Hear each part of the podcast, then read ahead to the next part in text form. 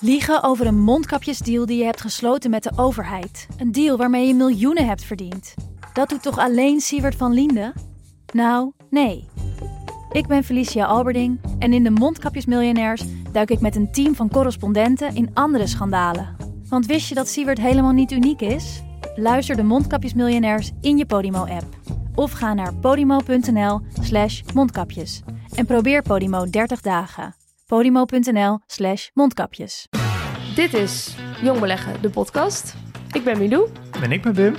In deze aflevering hebben we het over pensioenbeleggen. Ja, superleuk. Collectief pensioen, persoonlijk pensioen, jaarruimte, ja. uh, vermogensbelasting. Uh, ja, drink nog maar een kopje koffie, want straks val je in slaap. Nee hoor, het is oprecht best interessant. En volgens mij ga je ook echt heel veel nieuwe dingen horen. We hebben het natuurlijk over Galapagos, ja, op dat, vele verzoek. Ja, daar kunnen we natuurlijk niet onderuit uh, door de Instagram-volgers. Uh, nee. Uh, Adyen, dat wordt ook heel erg tip, van daar moeten we het over hebben. Daar luisteren wij daarnaar. En dan heb je ook nog heel veel transacties gedaan. Ja, de laatste tijd ben ik lekker bezig. Weer zes transacties. Ik heb aandelen verkocht en gekocht. Ja, daar hebben wij weer wat om naar te luisteren. Heel fijn, dankjewel daarvoor. En aan het eind hebben we ook nog goed nieuws voor de Belgische luisteraar. Ja, hartstikke leuk. Het wordt weer een bomvolle aflevering.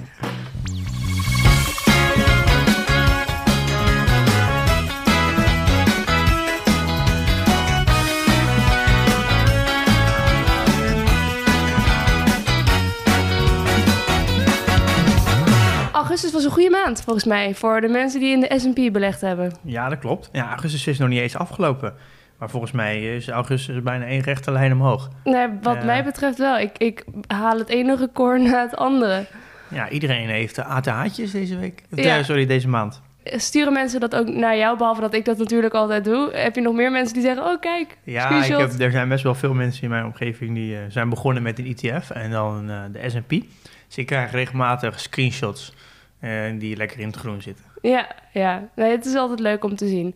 Ik denk ook weer, ja, morgen kan het weg zijn, maar nou ja.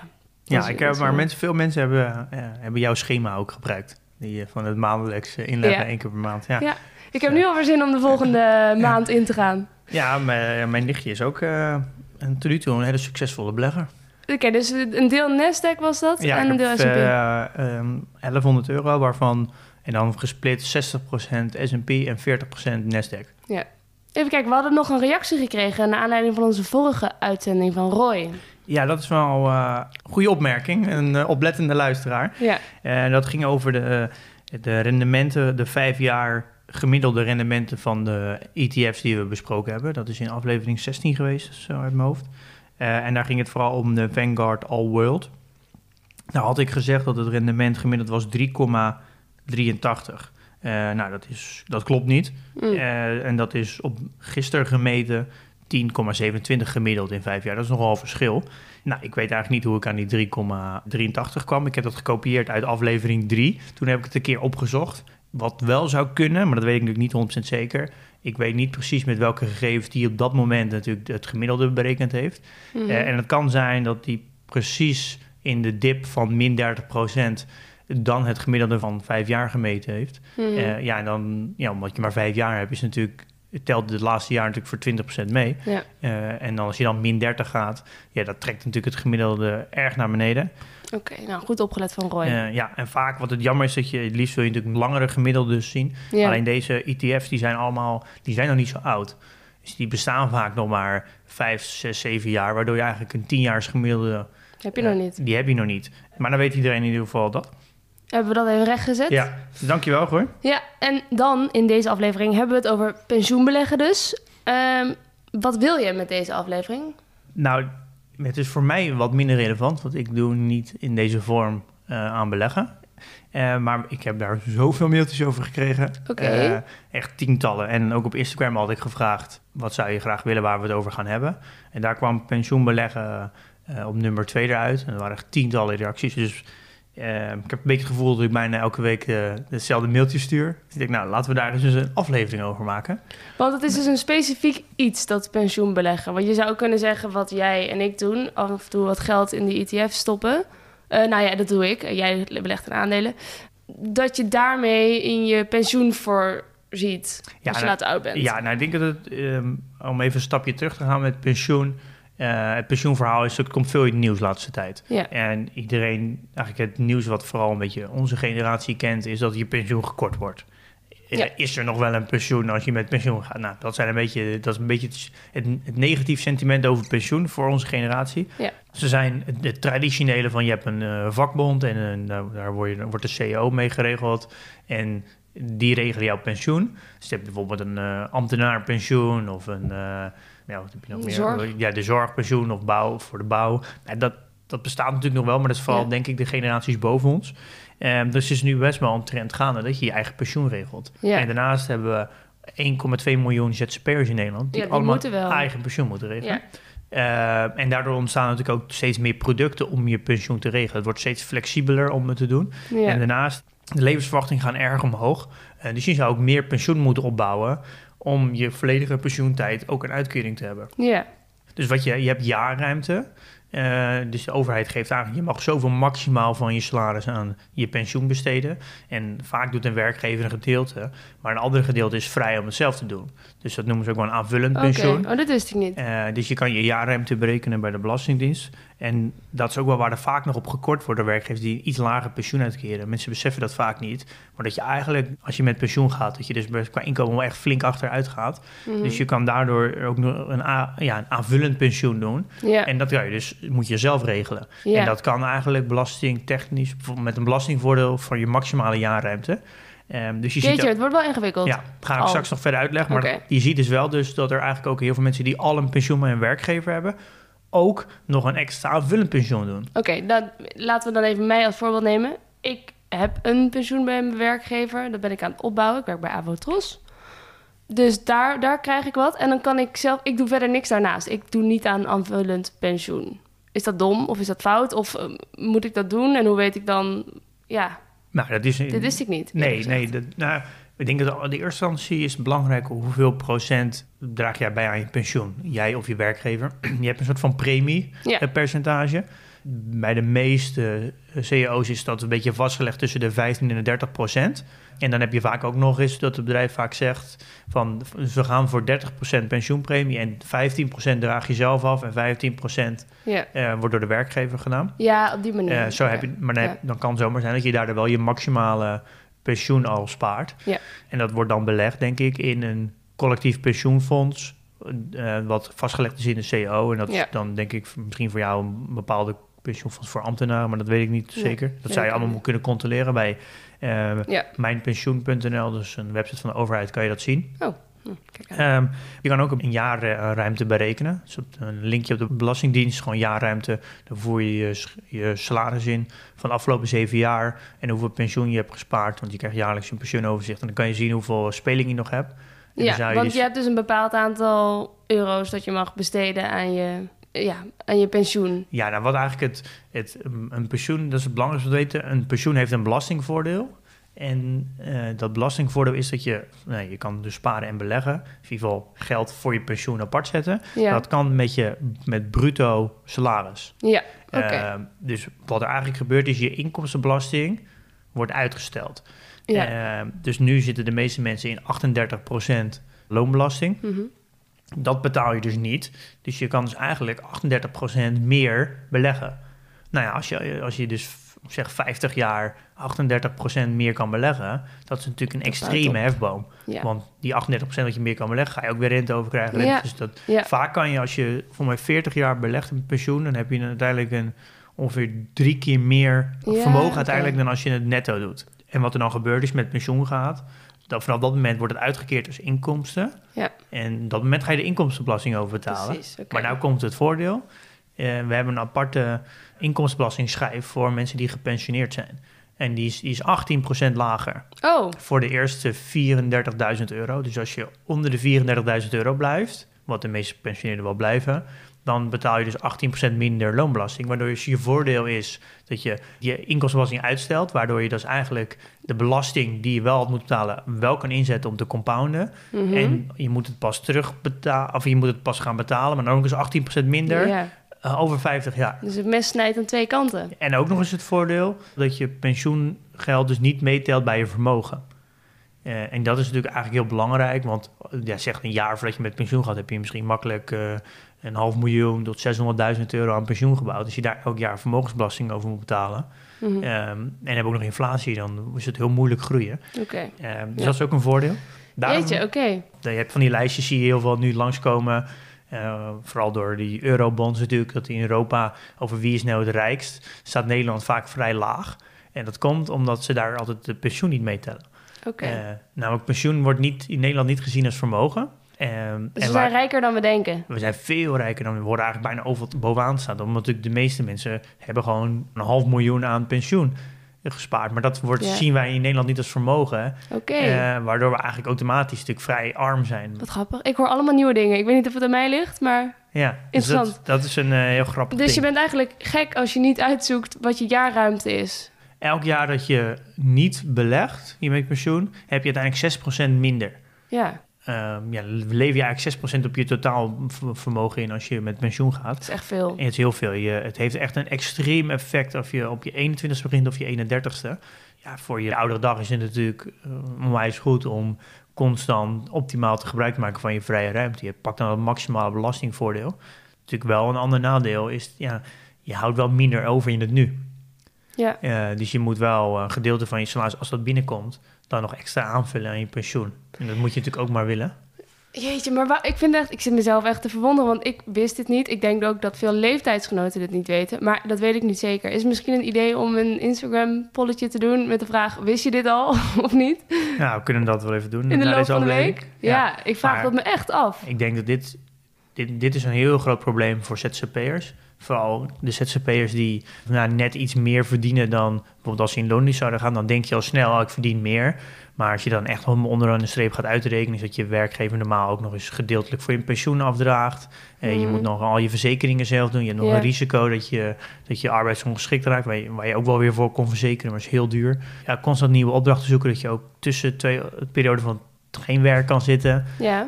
Eh, en heel veel Z Z P'ers lukt het dus daardoor niet om eigenlijk ook nog voor een pensioen goed te sparen. Nee. En dat probleem is eigenlijk nog niet... Het is net een soort van klimaatprobleem. Het is, als je in het nu heb je er helemaal geen last ja, van. Precies, ja. Maar dat, ja, als die, al die Z Z P'ers straks met pensioen gaan... Ja.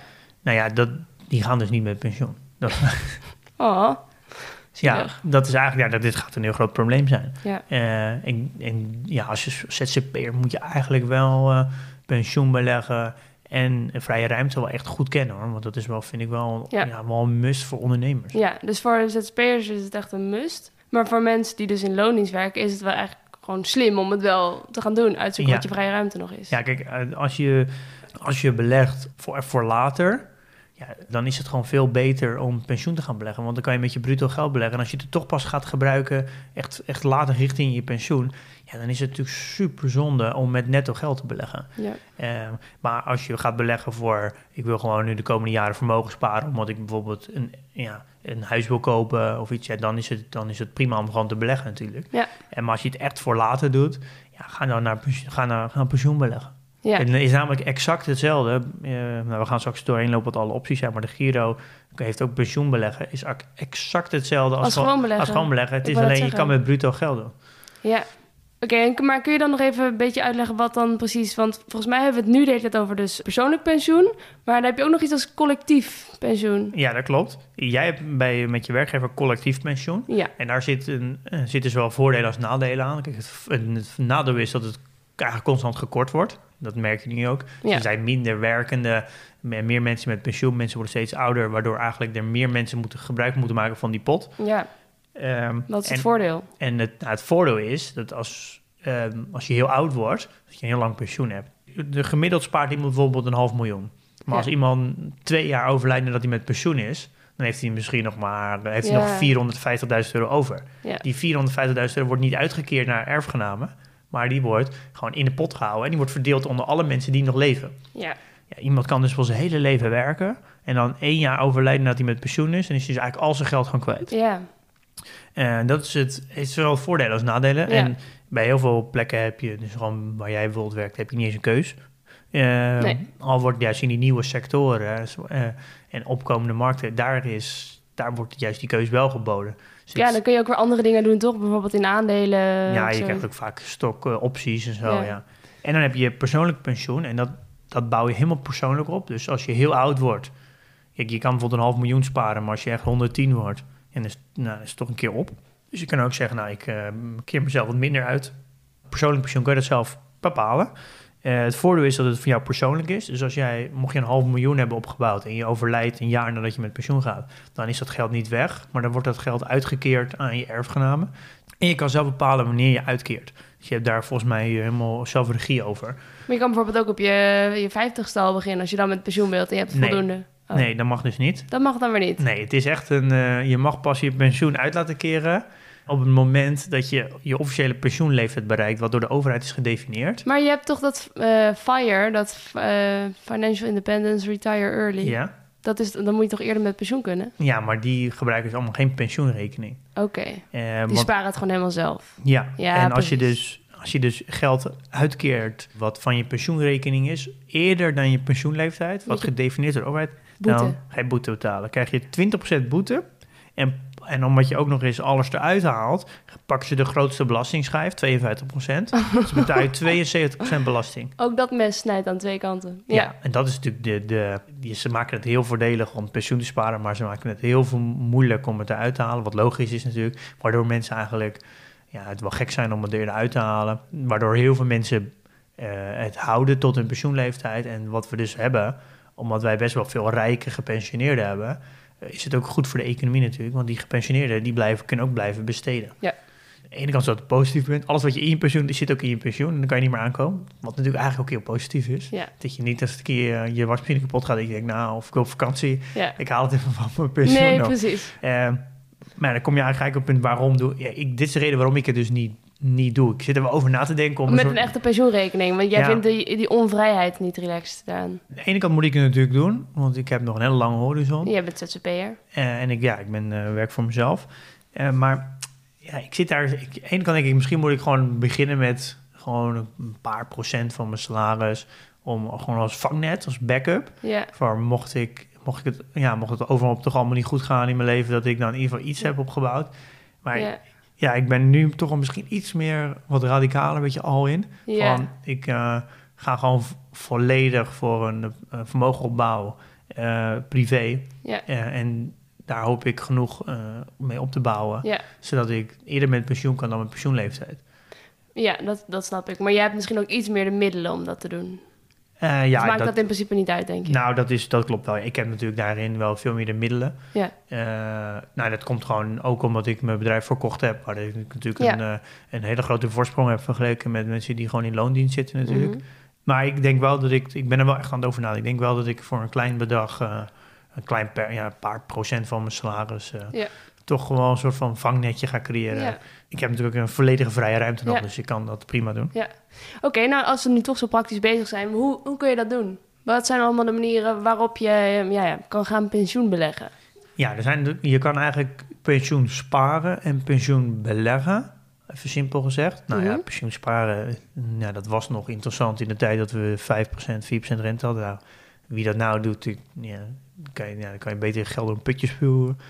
Bij bewijzen van, want je, hebt, ja, je krijgt niks ja, nee. en je hebt inflatie. Ja. En in de afgelopen dertig jaar uh, is de inflatie in uh, Nederland zevenenzeventig procent geweest.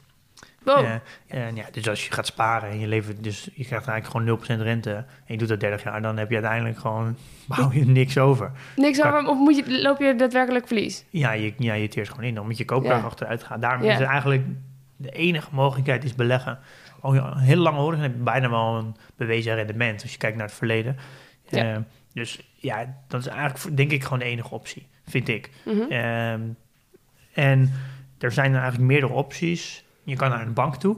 Nou, ik heb een, helemaal in het begin heb ik een keer een berekening gemaakt bij de Raambank beleggen. Nou, ik heb niet eens de moeite gedaan om, om die berekening te maken. Ik had even snel gekeken, daar betaal je Uh, al drie euro zestig per transactie, voor één jaar ook nog eens beheerkosten van nul komma vierentwintig, waardoor je eigenlijk als je vijfhonderd per maand inlegt, betaal je nul komma tweeënzeventig procent per keer. Ja, dat is eigenlijk gewoon al, al veel te hoog. Per keer bedoel je met per nieuwe transactie? Per transactie, ja. Maar als je het bij de bank laat doen, dan doen zij het toch voor je? Of je nou, wat eigenlijk bij alle, misschien het verschil is, uh, ik heb gekeken naar Meesman uh, pensioenbelegger, Brand New Day, Bright Pensioen en, en, alle, en een paar banken. En dan een Giro. En eigenlijk het verschil is eigenlijk diegenen die ik als eerste allemaal opnoemde, die hebben allemaal een soort van geselecteerde fondsen. Uh, die delen dat eigenlijk in, in profielen. En dat noemen ze dan zeer offensief, offensief, neutraal, defensief of zeer defensief. Hoeveel risico wil je? En elk profiel staat dan weer voor een bepaald fonds. Ja. Uh, zo even plat gezegd. Je hebt ja. maar vaak een opties tot een x-aantal profielen. En vaak is die verdeling van die profielen zo... Het is bijna altijd all world. Uh, dus gewoon wereldwijde spreiding. En bijvoorbeeld zeer offensief heeft dan negentig procent aandelen en tien procent... obligaties en dan gaat dat door en neutraal is dan fifty fifty en dan ja. zeer defensief is dan precies het omgekeerde ja. negentig procent obligaties, tien procent aandelen. Okay. En wat je eigenlijk doet met, ze noemen een soort van uh, ja, life cycle beleggen, dat je als je lange horizon hebt, dan ga je naar zeer offensief, dus bijna maximaal aandelen. Ja. Naarmate je ouder wordt en je gaat dichter naar je pensioenleeftijd, ga je steeds meer in obligaties, ga je steeds safer zitten. Mm-hmm. De laatste paar jaar ga je gewoon bijna honderd procent safe zitten in obligaties. En dat is eigenlijk een beetje waar je op zegt, dit is super simpel. Yes, en dat kan je bijna zo automatiseren. Ik denk ook dat ze advies geven van... Uh, nu kan je beter een profiel opschrijven... omdat je nog zoveel jaar te gaan hebt, okay. vermoed ik. Dat, ja. In ieder geval, dat lijkt mij dat ze dat doen. Ja. Uh, en ja, verder, verder is het eigenlijk niet zoveel meer. Het is, je, je hebt een automatische storting elke maand. Ja. Uh, je, je, je selecteert één keer fonds en nu gaat dat beleggen. Dus dat heel, gaat allemaal vanzelf. Het is onwijs onzichtbaar. Je hebt eigenlijk, dat is ook de kracht natuurlijk van pensioenbeleggen... is dat je dus niks ziet. Nee. Uh, En dat doen, de banken doen dat, Bright, Bright Pensioen, Brand New Day, Meesman, die doen dat eigenlijk allemaal. Ja. Um, en dan is de Giro natuurlijk een uitzondering, want de Giro is eigenlijk, je hebt eigenlijk helemaal geen beperkingen. Dus je krijgt een pensioenrekening precies hoe uh, de Giro nu ook is, als je gewoon belegt. Het is alleen dat je het geld, dus eens je helemaal opzet, dan mag je het er niet meer afhalen. Mm. Um, of dan moet je een boete voor betalen, yeah. wat ik net zei. Ja, maar precies. Je hebt wel volledige ruimte, je kan dus... alles beleggen, alle E T F's die je wil. Je kan losse aandelen. Ja. Wat aan de ene kant natuurlijk gevaarlijk is. Eh, want je, kun, ja, je hebt onwijs veel vrijheid, dus je kan heel veel handelen. Ja. Eh, wat natuurlijk dan eigenlijk ja, wel weer een risico is. Maar dus dit is meer het zelf doen? Het is volledig zelf doen. Ja. Eh, maar ja, dan komt het natuurlijk. Zelf doen is natuurlijk goedkoper. Ja. En dat geldt natuurlijk voor dit ook. Ja. Eh, maar al... heb ik toch... Want je zegt dus dat dat gaat met, dat gaat met bruto geld. Je bruto salaris. Ja. Maar hoe werkt dat dan? Um, Want ik haal gewoon dus, als ik op zelf op de Giro ga beleggen... haal ik geld van mijn eigen rekening. Dat zet ik op de Giro-rekening. Ja. Hoe weet de Giro-rekening van pensioenbeleggen dat dat bruto salaris is? Nou, voordat je een account aanmaakt bij de Giro of, of ergens anders... in ieder geval een pensioenrekening, wordt, je gem, wordt het gemeld bij de Belastingdienst. Wordt gecheckt. Dus op het moment dat jij je I B-aangifte doet...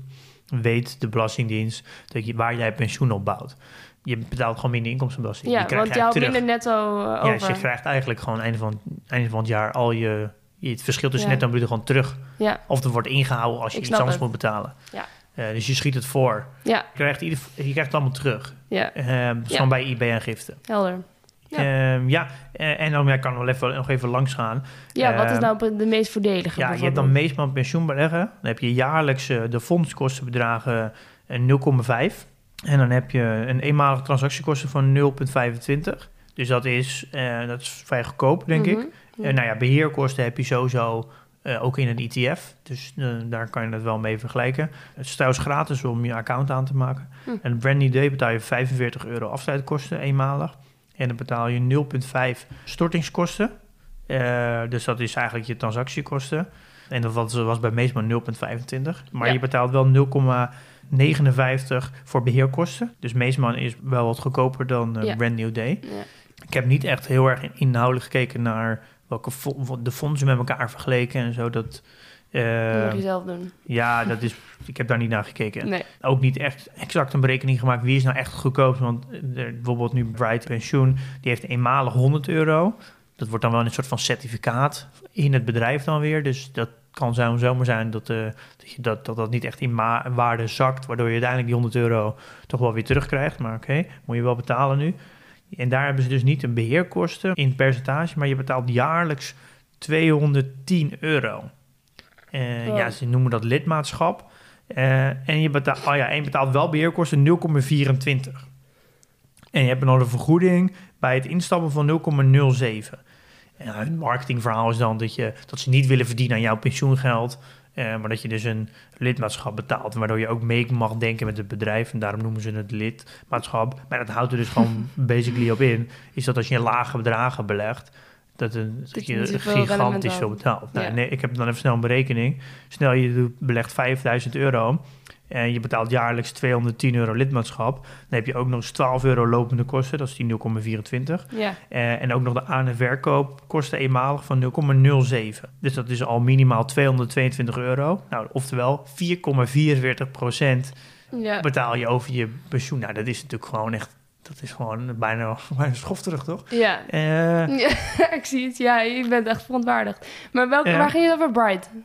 Over Bright. Ja. En maar ja, als je natuurlijk veel meer, als je dus met vijftigduizend euro gaat beleggen, uh, dan betaal je maar nul komma zesenzestig. Dus het is wel ja. bij, dat is bij Bright heel erg zo. Hoe meer je opbouwt, ja. hoe goedkoper het wordt. Okay. Maar je, je start is natuurlijk heel duur, omdat je een vast lidmaatschap prijs hebt. Ja. Dus ja, hoe meer geld je hebt, hoe goedkoper het relatief wordt. Precies.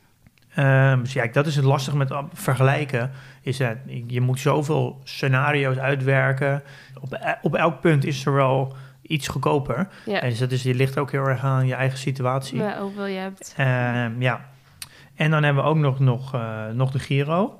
Daar betaal je nul komma twee uh, ja, soort van kosten op je belegd vermogen. En hoe ze dat berekenen is eigenlijk dat je dan maandelijks betaal je dus nul komma nul een zes zes. En ze zeggen eigenlijk dat is, je betaalt dus totaal voor je belegvermogen nul komma twee. Uh, beheerkosten eigenlijk. Mm-hmm. Alleen die beheerkosten die je betaalt, die krijg je dus ook maandelijks weer in gratis transactie tegoed. Okay. Um, dus nou, nul komma twee procent is nog steeds minder dan uh, de goedkoopste voor meestal is nul komma vijf. En je kan gewoon met E T F's beleggen uit kernselectie. En die zijn dus gratis, dus je hebt ook geen transactiekosten. Hm. En dan heb je natuurlijk wel de kosten van een E T F.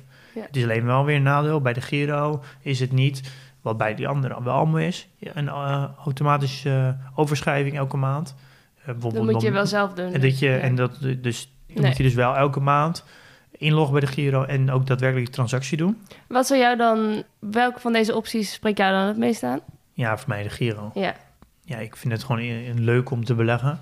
En als je ook geen, geen, niet echt een heel veel interesse hebt in beleggen, dan, ja, waarom, dan zou ik misschien nog adviseren, ga dan lekker bij die andere, een van die andere drie zitten. Ja. Uh, kijk er nooit maar om. Ja, je hebt wel echt die reserve voor je oude dag nodig. Ja. Je kan niet uh, tot je vijfenzeventigste borden dragen, ja. wijze van. Ja. Maar ja, voor mij is dat minder noodzakelijk. Dus ik zou, vind het dan wel interessant natuurlijk om, en ik heb heel veel kennis hierop gedaan om het ja. zelf te doen.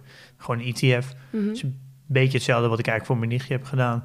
En het is voor mij een kleine moeite, dus ik denk wel dat ik dat zou gaan doen. Ja, ja ik heb al die kennis opgedaan en ja. dan laat ik het iemand anders doen. Ja. Iemand anders iets laten doen kost altijd geld. Ja. Maar ja, blijf wel je pensioen niet te veel risico nemen. Nee, precies. En de kracht van pensioenbeleggen is gewoon je lange horizon. Het hele compounding effect zit hem gewoon, uh, zit, ja, uh, dat zit in, in pensioen. Ja. Ja. Dus dat, uh, ik ga al die berekeningen even op de website gezet. Ik zal er maar even links bij zetten naar de uh, pensioenbeleggers. Wat zorg je te goed voor ons? Um, denk jij dat ik nog dingen vergeten ben? Nee, eigenlijk niet. Ik ga ja. even uitzoeken wat die extra jaarruimte is. Ja, dus dat denk... kan op mijn pensioen punt n l. Nee, nee, nee. Da- daar oh. kan je zien hoeveel pensioen je nu opgebouwd hebt. Ja. En hoe, nog hoe lang je moet werken. Het is soms wel droevig om daar te kijken, hoor. Mm. Uh, je moet, je, je, je, als je gewoon jaarruimte berekenen, Belastingdienst intypt op Google. Ja, ik kan ook weer een linkje wel op de website zetten. Dan kom je op belastingwebsite okay. uh, uit. Ja. En dan moet, je, dan moet je allemaal vragen beantwoorden. En dan wordt je vrije jaarruimte berekend. Okay. En die kan je nog uh, belastingvrij uh, beleggen. Ja. Je kan ook voor kiezen om gewoon honderd euro per maand te doen. Hè. Dus uh, als je uh, dertig jaar honderd euro per maand is toch, ja. Ja, het is toch extra aanvullend. Hè. Het zijn... Maar dan moet ik wel eerst checken of ik dat wel mag. Of ik niet al aan de taak Ja, dat zou je moeten ja. kijken, ja. Nou, ik ben echt benieuwd hoeveel mensen dit al wisten. Ik, uh... Het is ook zelfs een tip om het einde van het jaar, als je over de grens van vermogensbelastingen in zit, ga dan ook in eind december je zorgverzekeraar in één keer betalen. Uh. Want, want dan breng je je vermogen naar beneden. Ja. Met ongeveer duizend tot vijftienhonderd euro. Oh ja. uh, maar jij, uh, ik heb überhaupt geen vermogen, toch? Of wel? N- ja, dat weet ik niet. Nou ja, dat weet ik ook en niet. Dat is als, je maar, ja, als je onder de dertigduizend euro zit, dan maakt het niet uit. Nee, nee precies. Oké. Okay. Um, dus dit is voor het merendeel van de luisteraars. Nou, misschien ook wel. Geen idee eigenlijk. Ja, ik heb ook geen idee. Hoeveel geld hebben jullie, jongens? Laat het ons weten. Uh, gaan we naar het nieuws? Um, ja. Want jij hebt op Instagram gevraagd uh, waar we het over moeten hebben, het nieuws. Galapagos. Daar komen we niet onderuit. Nee, ja, dat klopt. Wat is er uh, aan de hand? Ja, want ik heb het gemist, eerlijk gezegd. Ja, dat komt. Ja, op vakantie was. Ja. Um, dat was namelijk uh, volgens mij alweer niet anderhalf week geleden. Uh, Galapagos is een uh, biotech bedrijf. En ze zaten in de laatste fase van het reumamiddel Filgotinib. Die was in Europa al goedgekeurd. En dat moest nog goedgekeurd worden in Amerika om uitgegeven te worden. Dus ze heeft een soort van laatste test. En dan wordt het getest ook allemaal bijwerkingen en alles. En als dat goedgekeurd wordt, dan mag dat middel um, verkocht worden. Ja. En het middel is afgekeurd. Oké. Okay. Dus uh, het werkt eigenlijk zo met biotech. Uh, er bestaan eigenlijk uh, zeg vier, vijf fases van het uh, onderzoek naar een, een nieuw middel. En dan wordt ongeveer, nou, zo'n, elke fase wordt, nou, het verschilt een beetje, maar hoe meer je op het einde komt, ongeveer zo'n vijfhonderd miljoen uitgegeven aan onderzoek per mm-hmm. jaar. En dat is natuurlijk jarenlang be- zijn ze bezig met het onderzoek. Yeah. En dan op een bepaald moment moet het goedgekeurd worden. Wordt het biotechbedrijf, die, die heeft eigenlijk een succes behaald. En dan wordt het ook eigenlijk gekocht, of een soort van gelicenseerd aan, de, aan een grote farmaceut. Yeah. Uh, is het een keer succesvol, en dan schiet het aandeel ook echt gigantisch mogelijk. Dat kan zo gewoon tientallen keer over de kop gaan. Yeah.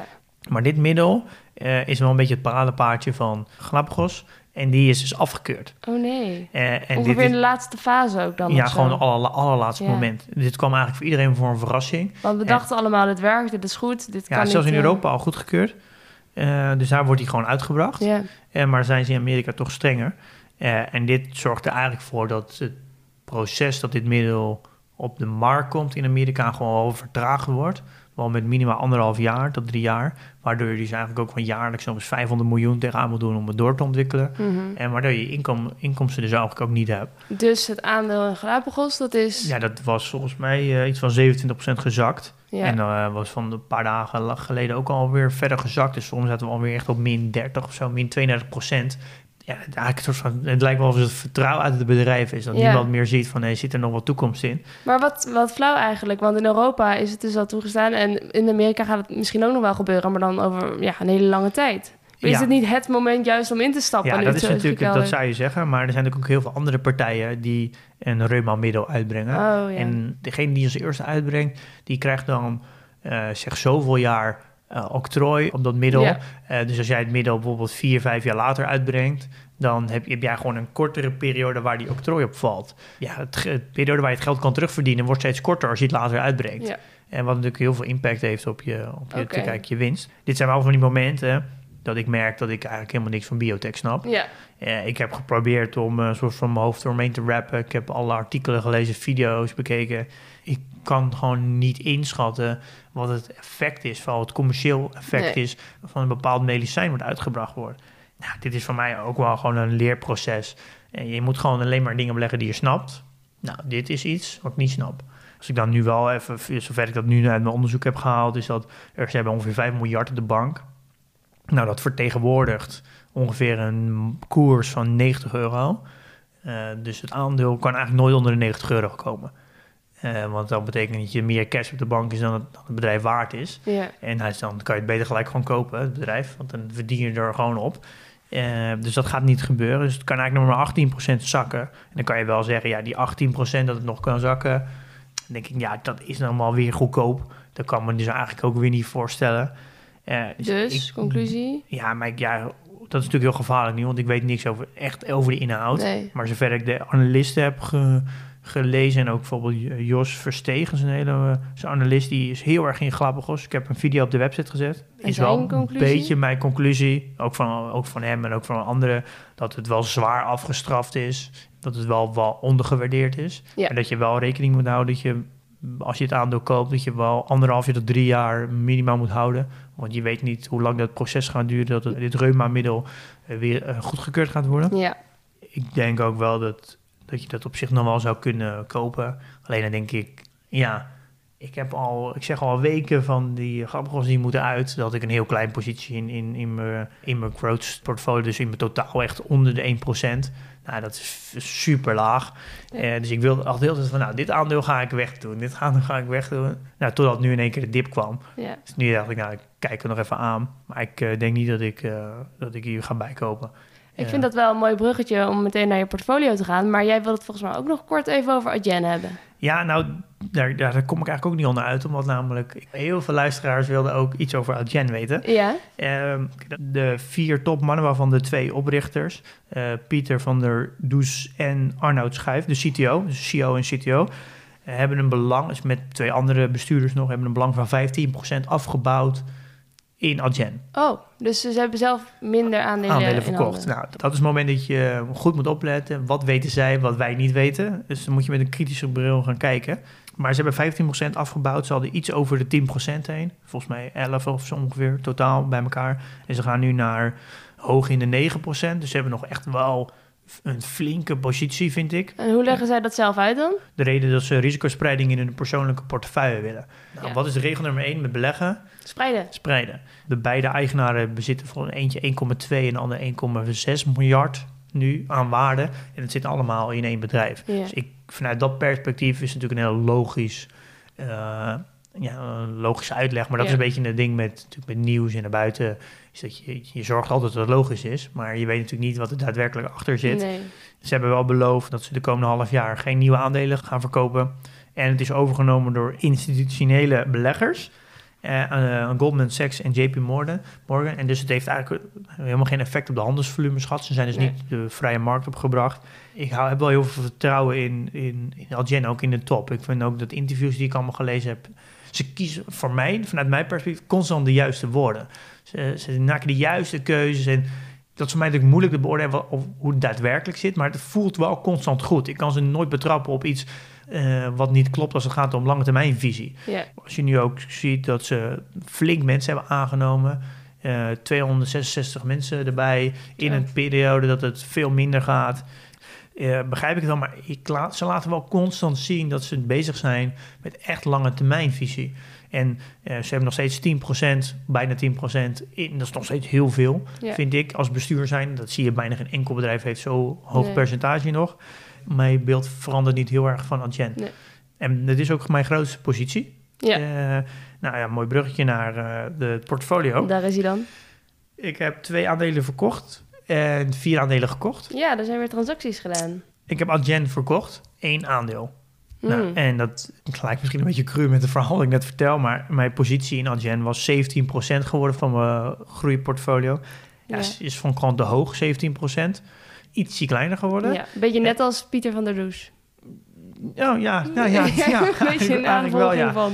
Uh, dus ik hou nog steeds vertrouwen in het bedrijf. Ja. Uh, maar ik wil, ja, ik moet ook wel verantwoor- verantwoordelijk beleggen. En ja, dat als een aandeel gewoon tachtig procent stijgt, ja, dan is het, wordt, nou, wordt, die, ja, wordt die positie gewoon te groot. Ja. En dat probeer ik dan een beetje af te romen nu.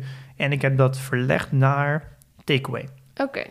Ik merk dat ik het toch eigenlijk wel heel leuk vind om in Nederlandse bedrijven te beleggen. Mm-hmm. Ja, het is ook een beetje Nederlandse trots. Mag ik ja. eigenlijk niet te veel meenemen in beleggen natuurlijk, maar ik vind dat... Van mij mag het wel. Het, het, het, het, het heeft wel mijn interesse. Iets ja. meer, de informatie komt ook makkelijker tot me. Uh, dus ik heb een, uh, mijn positie verhoogd in uh, Takeaway. Uh, ik denk wel dat uh, Takeaway binnen, binnen een paar jaar, zeg uh, twee jaar, wel kan groeien naar, uh, naar honderdvijftig euro per aandeel. Hmm. Dus dan praat over vijftig procent groei. Dus ik denk dat je met Takeaway prima vijfentwintig procent groei per jaar kan realiseren. Uh, dat is van mijn uh, verwachting. Uh, de symbiose uit die fusies moet nog wel, moet nog wel naar buiten komen. Dus dat is nog wel de vraag. Het is ook een stukje risico, maar daardoor ook wel een stukje meer upside. Ja. Ja, ik ben daar nog steeds enthousiast over. Uh, ik heb een aandeel, dus eigenlijk hetzelfde verhaal, aandeel Tesla verkocht. Precies hetzelfde met Adyen. Eén aandeel, niet alles. Het is nog steeds een grote positie. Maar het aandeel was honderdzestig procent gegroeid. Ja, Tesla, ik moet wel zeggen, ja, daar kan je eigenlijk gewoon niks rationeels over zeggen. Dus die, de, de, ze spotten eigenlijk met alle beleggingsregels die er zijn. Mm. Uh, het is gewoon een meer fun aandeel. Dat je, je moet gewoon wel bereid zijn om, het, om, als je daarin belegt, dat je wel alles kan verliezen. Yeah, uh, okay.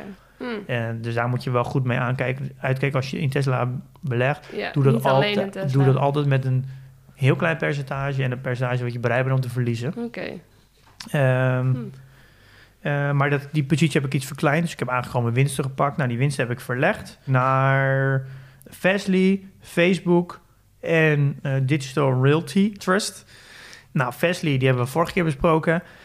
Um, ik ben als, ja, nou, zo gek zijn als ik nu niet meer enthousiast ben over dat bedrijf. Ja. Um, ik heb dus vorige keer mijn positie gestart in Fastly en ik heb hem nu verder aangevuld. Ja, en zo precies. Wil ik dat in de toekomst vaker gaan doen. Dat ja. ik nooit in één keer een positie pak, ja. maar dat ik dat altijd verspreid over tijd. Ja.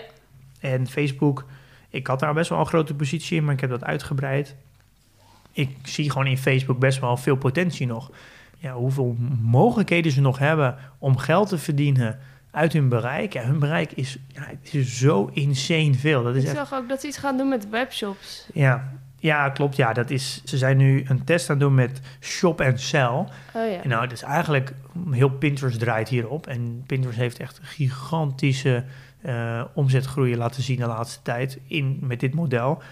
Een platform met uh, ongeveer drie, vier miljard bereik. Ja. Als die zo'n model gaat introduceren... Ik Jij zie, hebt wel vertrouwen in Facebook. Nou, dit zegt natuurlijk, Facebook heeft zoveel dingen gedaan. Dit betekent niet dat dit succesvol gaat worden. Dat is nog helemaal onduidelijk. Ja. Uh, maar dit, mocht dit gaan werken... en ze kunnen drie tot vijf procent commissie pakken op elke sale... ja, dan praten we echt dan over... Komt het wel goed. Oh ja, maar dan praat je gewoon over tientallen miljarden. Ja. Dan gaan ze volgend jaar gaan ze pas commissie pakken. Nu is het gratis. Ze gaan het introduceren op plekken. Mochten ze in tweeduizend eenentwintig, tweeduizend tweeëntwintig... hier, nou zegt eind tweeduizend eenentwintig... de eerste cijfers van gaan presenteren... en, deze, en dat zijn echt substantiële omzetcijfers... ja, dan schiet het aandeel echt nog verder omhoog. Want dan heb je in één keer zo'n... Een, een zoveel potentie. Ja. Het heeft een heel negatief sentiment ja. van... ja, Facebook eh, dat is toch een beetje voor oude, oude moeders. Weet je, wat dan een beetje de vibe is. Maar als je het puur gaat bekijken als belegger... denk ik dat het toch best wel interessant is. Het lukt jou wel een beetje immuun te zijn voor dat negatieve sentiment? Nou, ik merkte heel erg... Daar, eh, bijvoorbeeld, er zijn best wel veel bedrijven waar ik gewoon geen goed gevoel bij heb. Zoals zo'n Basic Fit. Dat vind ik echt helemaal niks. En dan ga je er helemaal induiken. En dan ga je dus waarom het, hoe het bedrijf in elkaar zit financieel. Dan denk je, oh, dat is eigenlijk toch best wel knap gedaan. Yeah. En dan merk ik dat mijn sentiment over het bedrijf verschuift. Yeah. En dit is was voor mij heel erg een, een les die ik al een paar keer heb meegemaakt. Dat ik dacht, ja, ik moet dus niet mijn emotie, hoe ik het bedrijf als consument ervaar, uh, meenemen in hoe het als, als belegging is. Don't judge Facebook by its cover. Sorry ja. voor deze slechte woordgrap. Oké, okay, dividend? Ja. Ja, nog één ding. Oh. Uh, dan heb ik ook nog een dividendaandeel gekocht. Want dit waren allemaal groeiaandelen. Ja. Dus ik heb mijn posities uh, iets, iets, iets verschoven. En, maar ik heb ook een dividendaandeel gekocht. Uh, Digital Realty Trust. Ik wil in mijn dividendportefeuille... Wil ik al, en daar heb ik de regel dat ik minimaal twee procent wil ja. per aandeel. En ik heb er nu nog elf stuks, volgens mij... die onder de uh, twee procent zitten. Dus die moet ik of wegdoen of verhogen. Uh, dus daar ben ik langzaam mee bezig. En ik okay. heb dus nu uh, de positie verdubbeld. Dus ze doen datacenter vastgoed. Uh, ja, dat is natuurlijk... Nou ja, je kan wel, hoeft niet te zeggen dat we steeds meer datacenters nodig hebben.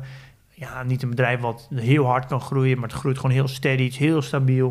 Dat is precies wat je nodig hebt in een dividendportefeuille. Ja. Zo ga ik eigenlijk langzaam die andere elf een beetje langs. Ja, precies. Ontvangen dividend? Ja, dividend. Uh, negenennegentig euro ontvangen van acht verschillende bedrijven. En mijn totale portfoliowaarde is uh, honderdzesenvijftigduizend zevenhonderd.